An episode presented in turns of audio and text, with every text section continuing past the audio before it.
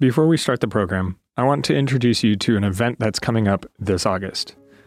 The Loma Linda Institute of Worship is offering a worship leadership certificate to help leaders and pastors take their congregation's worship experience to the next level. This August 9 through 12 event will include presenters Randy Roberts, Adriana Pereira, Nicholas Zork, Wayne Buckner, Richard Hickam, and more, and provide the opportunity to perform on stage with Steve Green and the Heritage Singers. Come sing, pray, write new music, share testimonies and resources, and grow together with like-minded worship leaders from across the world. Go to LLIW.net to register. The night before his crucifixion, Jesus' last night on earth, he prayed. We know that Jesus was a man of prayer. The Gospels record many times items about his prayer life, but there is no place where his prayer life is more significantly on display than on the last night before he died. John 17 records his prayer. It's been called his high priestly prayer. There are three sections to that prayer. In the first section, Jesus prays for himself. As the shadow of the cross lies heavy on his pathway, he prays for himself. Secondly, he prays for his disciples, those 12, though now 11 men that he had called. He prays that God would keep them, that the Father would preserve them from the evil one. And then thirdly, he prays for you, he prays for me. He prays for us. It's clear because he says in that part of his prayer, I pray also for all of those who will believe on me through their testimony, through their witness, and he's referring to the witness of the 11. We have their witness in the New Testament, particularly in the Gospels. It is through that witness that we come to Christ. So he prayed for us. And it's something that he says in that third part of his prayer that we need to heed today. We need to pay careful attention to it today. Because we're talking about the church. From a human perspective, the church has an uncertain future. From a human perspective, here in the Western world, the church is struggling. What should we do? And so we're in this series, 7 Ideas Plus 1, to save the church, to change the world. And today we come to idea number 5. Idea number 5. I would simply state it this way. Jesus is our deepest loyalty. Jesus is our deepest loyalty. Now, I suspect that if we ran that idea up the Christian flagpole, we would all salute. We would all say, yes, I believe that. That's an idea to which I can subscribe. But maybe we ought to test it a bit. You know, get a group of church people together and run a test. For example, maybe when these church people are gathered together, we could ask them to make some decisions. For example, we would say, which is the best sports team? Is it the Lakers or the Celtics? Is it the Rams or the Raiders? Is it the Dodgers or the Yankees? And then we let them go at it. Or maybe we do it with reference to states. Which is the best state? Is it California or Florida? Is it Arizona or Tennessee? Is it Alaska or Hawaii? Or maybe we even do it in reference to countries. Which is the best country in the world? Is it the United States or Switzerland? Is it Austria or Australia? Is it Brazil or Texas? And then we let them go at it to decide which is the best. What comes out on top? Now, if history is any teacher, I know that there will be vigorous debates and vigorous discussions. The question is, by the time it's all said and done, all over with, are those people still friends? Do they still like each other? Would they still say, our deepest loyalty is Jesus? What do you think? Before you answer that too quickly, let me take you back to something that happened to Anita and me, 17, 18 years ago. Right after it happened, I shared it with some of you, but I go back to it again today because it was an interesting event. We had gone down to what was then called the Pond in Anaheim, that big arena where all kinds of events take place. We had gone to a Christian concert. Michael W. Smith and others who were appearing with him. The Pond filled up with people who, if we had asked them, is Jesus your deepest loyalty? They would have said yes. Full of Christ-following disciples. Now, as part of the evening's events, there was a pastor and a writer by the name of Max Lucado. Many of you know of Lucado. He would appear at breaks during the music periodically, and he would give a devotional thought. It was very meaningful. Well, at one of those times, he brought onto the stage with him a friend of his. Now, I have to set the stage for this just a bit. This happened in the spring of the year.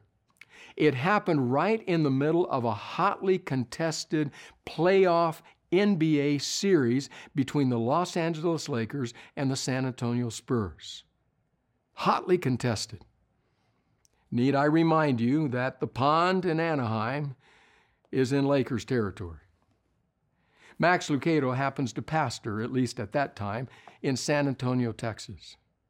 And so when he brought a friend onto the stage with him, it was none other than David Robinson, that tall, regal center for the San Antonio Spurs. They called him the Admiral because of his commitment to the Navy.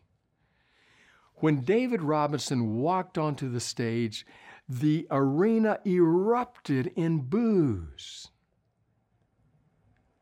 Now, I suspect if you had asked people that night, probably most of them, about booing this man, this brother in Christ who attended Lucado's church, they would have said, oh, it was just good nature. We were just having good-natured fun. And that may have been the case. However, Lucado didn't take it that way. When the boos erupted, he said, friends, please. This is a brother in Christ. They're in the middle of a hotly contested series. By all rights, he should be with his team tonight. He should be resting up for tomorrow night's pivotal game. Don't boo him. Maybe it was good-natured. But at least Lucado didn't seem to feel that way. Who has your deepest loyalty? Is it a team, a state, a country, a tribe? It's hard to believe now that it's been right about 26 years ago that that horrendous period of time, not that many weeks, months passed, occurred in the country of Rwanda. That time when the Hutus tried to exterminate the Tutsis. Horrific time. And tragically, the world mainly watched. Unconscionable. Just 2 months ago, maybe, I went through a book that has a rather long title telling the story of what happened. The title is, We Wish to Inform You That Tomorrow We Will Be Killed With Our Families. That title was chosen because it's a line from a letter written by a group of pastors to a church administrator, a church leader, pastors who were essentially pleading not only for their lives, but for the lives of their people, their flocks. And it was sent to this church administrator. Now, it happened to be that many of the pastors and the church administrator were members of a church called the Seventh-day Adventist Church. Well, Tutsis, in fear for their lives in Rwanda at that time, had fled to the churches, into their sanctuaries, in order to find sanctuary. It had happened before when fighting erupted, when people were being killed. If you could get into a church sanctuary, you would be safe. And so they had come to the Adventist school, the Adventist compound, and had taken sanctuary in the Adventist church. And now they had penned this letter to the Adventist leader, please save us. Now, at best, the administrator responded by saying, nothing I can do. Has nothing to do with me. and at worst, which is what the UN tribunal believed, he had an active role in their murder. In fact, can you believe this? About 9 a.m., Sabbath morning, time for Sabbath school, he apparently led a group across the campus to the church where they proceeded to slaughter in cold blood several thousand Tutsis. Brothers, sisters in Christ. Now, there are different narratives that come out of exactly what happened, but that's what the UN tribunal believed, and he went to jail, went to prison for his crime.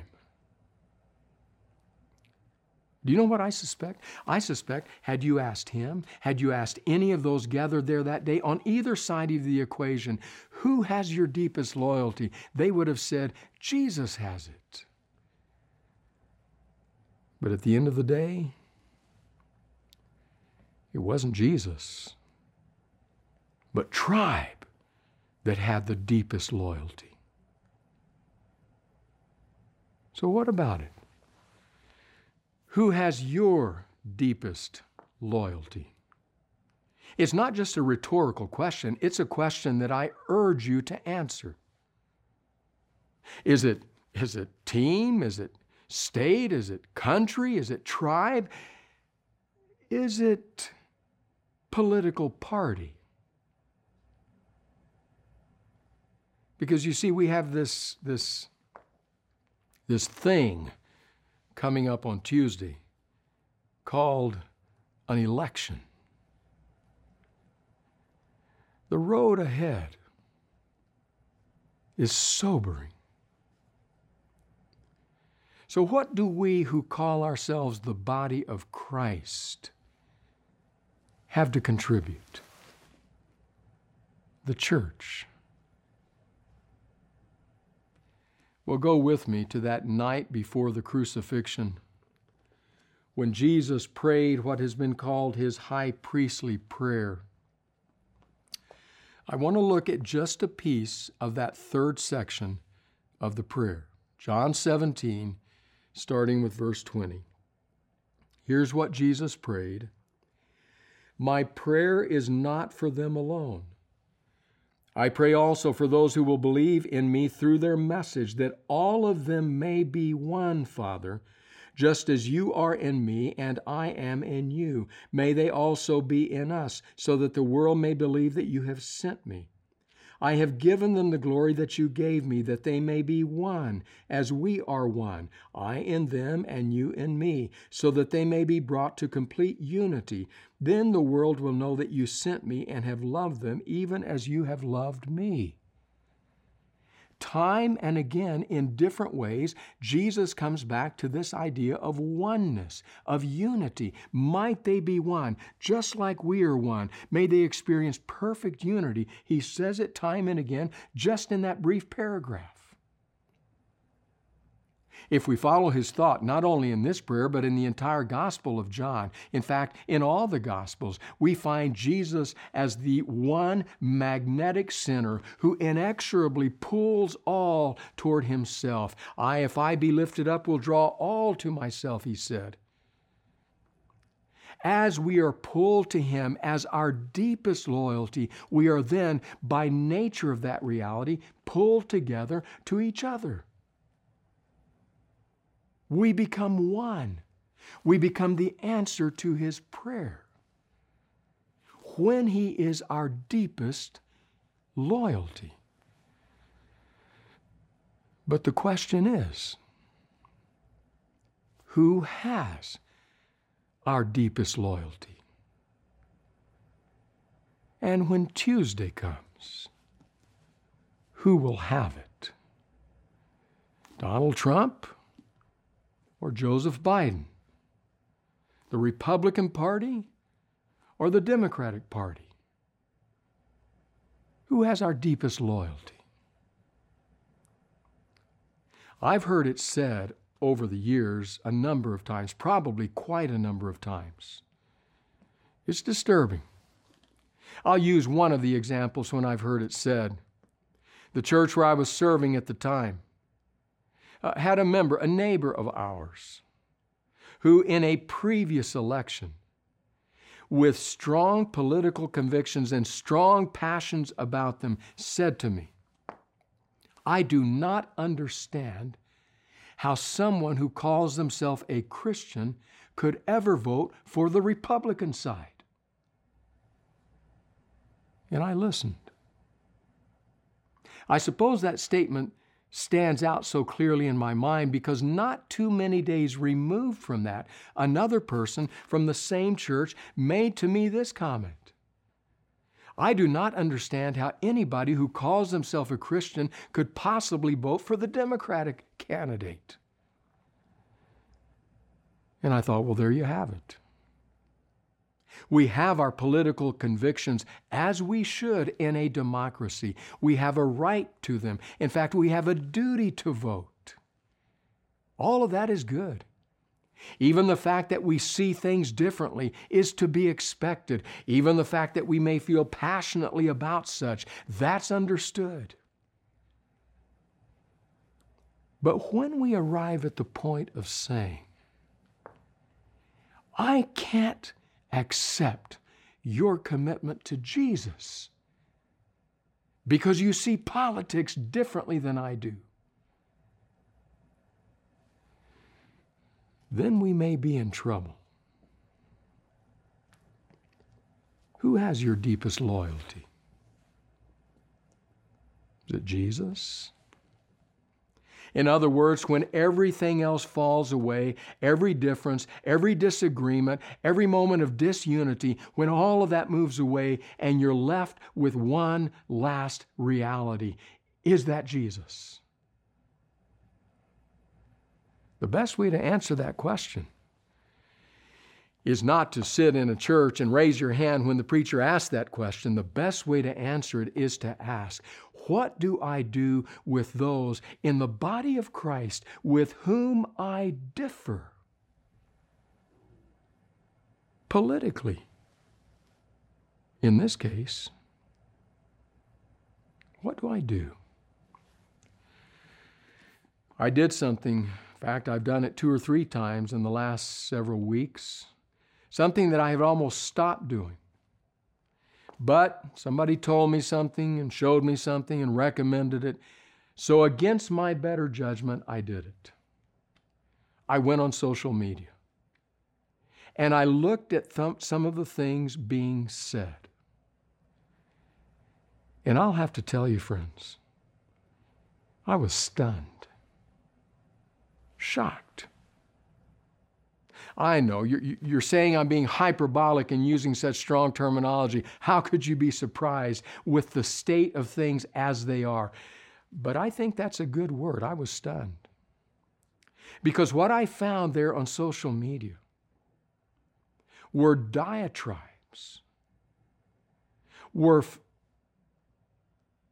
statements filled, I'm struggling for a word, statements filled with some of the deepest and the most angry and foul-languaged attacks on the other side,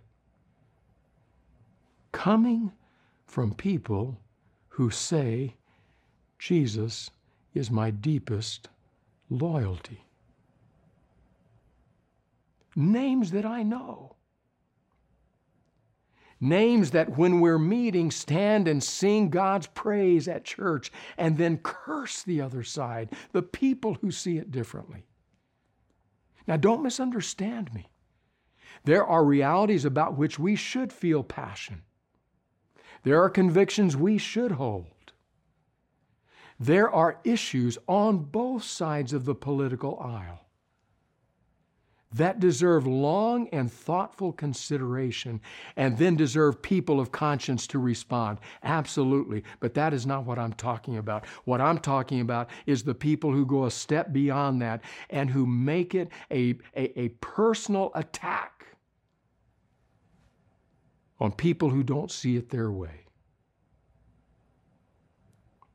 Do you know that Scripture has something to say about saying Jesus is my deepest loyalty and then eviscerating those who disagree, about people who praise God in one breath and curse others in another.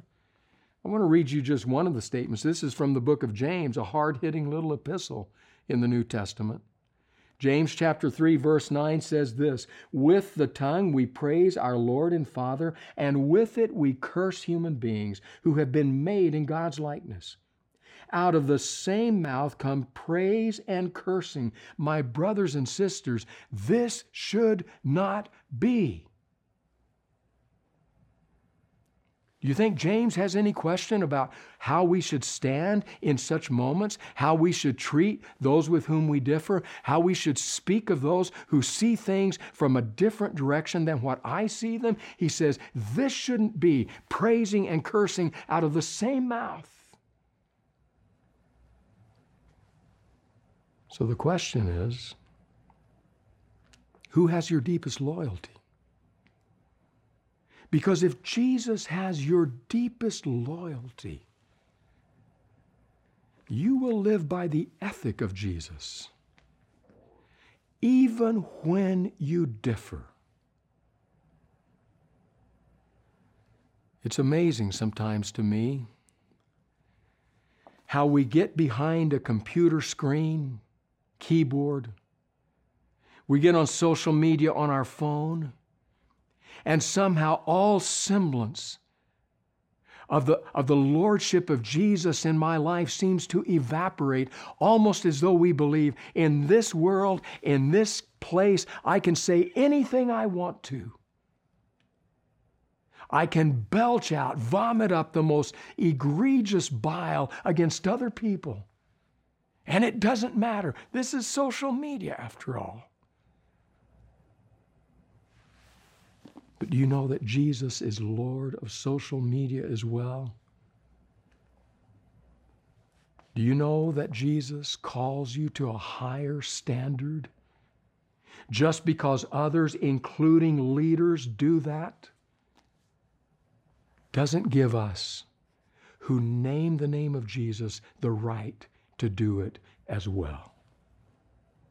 In fact, while I'm at it, let me tell you another thing I saw while I was on social media. I saw the experience of a Christian leader who had failed, had fallen. Now, I understand. Christian leaders, those of us who have been called to lead in the body of Christ, ought to be held to a higher standard. I understand that. I'm painfully aware of that because of my own inadequacies. But I saw this Christian leader who had fallen, and I read the attacks of the people. It was like a shark feeding frenzy. And I thought, what spirit is controlling these people? Just because they are behind the distance of a computer screen, they have the right to eviscerate somebody who was created in the image of Christ, somebody who has fallen. No wonder it is said that the Christian army is the only army that shoots our wounded. By the time I was done looking at that, I, as a pastor, had a desire to say, I don't want any part of this. If this is the way the body of Christ conducts itself, count me out. And I'm a pastor who's given my life to Jesus. Imagine those who are watching, who have not made a decision for Christ, and who see us conduct ourselves in that manner. Have passion, stand for conviction, attack issues, but please, for God's sake, be civil and respectful with people who see it differently, who fail. So I ask you the question this morning. Who has your deepest loyalty? Because if Jesus has your deepest loyalty, you will live by the ethic of Jesus. Well, you say, but We have this thing on Tuesday called an election. And in the current climate, this bare-knuckle brawl in which we are involved, who knows what I'll say or what I'll do? Well, let me ask you to remember something. In fact, let me ask you to remember three things, as the words of the prayer of Jesus still echo in our minds, as the ethic of Jesus still walks before our eyes in the gospel accounts. Let me ask you to remember, number one, this. Remember who you are. Remember who you are. You are a child of the King. To quote the Apostle Paul, your citizenship, Philippians 3:20, your citizenship is in heaven. You have been purchased, in the words of my good friend Dwight Nelson, with the crimson currency of Calvary. You belong to Jesus. Your first citizenship, your primary citizenship, is in the kingdom of God, is in heaven, to quote Paul. Remember that. Now, I know there have been times in Christian history when, for good reason, it has been said of those of us who follow Christ, to use the words of a song, that you're so heavenly minded that you're no earthly good. You've got your mind on the sweet by and by, while we want something sound on the ground while we're still around. I understand that. But there has been a swinging of the pendulum. And for good reason, and for biblical purposes, followers of Christ in our time tend to be much more concerned now with the little, the lost, the last, the lonely, the least, caring for what needs to be cared for in the here and now, and that is as it should be. But as it is in the nature of pendulums to swing, we are now in danger of being so concerned with the here and now that we have forgotten that we are citizens of a heavenly kingdom. So my first plea with you is, remember who you are. You're a citizen of the heavenly kingdom, a child of the King. Secondly, remember who you are not. Remember who you are not. You are not a person whose conscience and whose vote and whose allegiance is for sale to the highest bidder. Just because it sounds good, or just because that's where the herd goes, or just because that's what everybody else is doing, that is not who you are. Not if Jesus is your deepest loyalty. This is where we face challenges, because the simple truth is this. There are realities in the platform of both parties to which a Christian in good conscience can assent, to which a Christian in good conscience can give their support. And then there are realities in both parties to which we cannot, in good conscience, give our assent or our support. Thus, it requires thoughtful, prayerful consideration. And that's where our judgmentalism tends to come in. We tend to look at our own party and the elements that a Christian can support and say, that is what I believe, and look at the other party and the things that they hold that we cannot support and say, how could they? Neither party belongs to the kingdom of God. We are required to be thoughtful and prayerful and make what at times is the best of two poor choices. So remember, if you belong to Jesus, you cannot be subsumed by any party and say, you belong to us, and anything we stand for, you must support. That is not who you are, not as a child of the King. Remember who you are. Remember who you are not. And thirdly, remember who they are. They. Who is the they? The they is those people who differ with you, who see it from a different perspective, a different angle. Remember who they are. You know who they are? Even if they don't belong to Jesus, they are creatures, people, humans, created in the image of God. People for whom Jesus gave his life. People whom God loves with an everlasting love. And if the they in your life are people who belong to the body of Christ, they're your brothers and your sisters. So whichever they are, be civil, be respectful, treat them with dignity. It is possible to have passion without hatred. It is possible to have conviction without demeaning. It is possible to deal with issues and not attack people. So remember who they are. Remember who you are, remember who you are not, and remember who they are. And remember the words of Jesus here in the Gospel of John. The prayer of Jesus when he prayed that we might all be one, that he might be our deepest loyalty. I wonder. That idea, the fifth idea, Jesus is our deepest loyalty. I wonder, what would the church be if we truly lived that out? If that was the ethic by which we stood and lived?